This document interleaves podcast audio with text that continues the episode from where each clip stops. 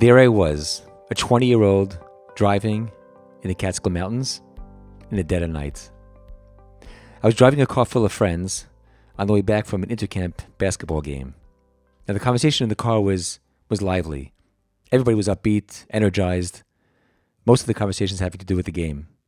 When suddenly, I noticed something very strange. Down the road, I saw a flash of light shining through the distant trees. I wasn't sure what that was. Nobody else apparently saw it. They were all still laughing and talking, but I was fixated on that light.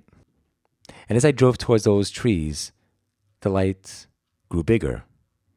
And eventually, it started to take on the form of a human face.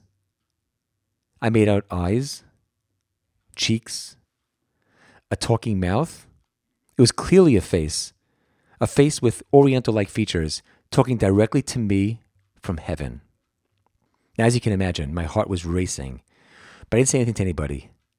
They were all still talking about the game. And after blinking a bunch of times, I realized that this was no mirage. There was a face beyond those trees. I still stayed quiet.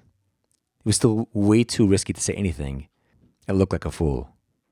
And it's a good thing I did, because as we got closer, I realized that we were approaching a drive in movie theater featuring a Chinese movie.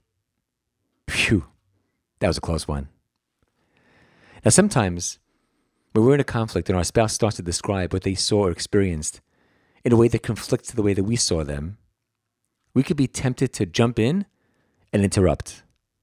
The way we see it, they could be saying things that sound preposterous, something way out of touch with reality, that we feel we have a right to shut it down. But we say, stay with them. Let them complete the picture. When it's all over, it might actually make sense to you. It may actually be grounded in reality.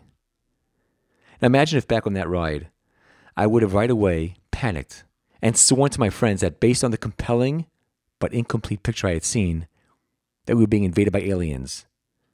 Imagine how embarrassing it would have been once the scene would have completely unfolded. And that's the lesson for marriage. Wait until your spouse completes their story. Don't jump in with quick conclusions, saying how ridiculous their version of things is, only to risk looking foolish. The way to resolve conflict and get back into connection requires us to be patient, reserve judgment, and get the full picture.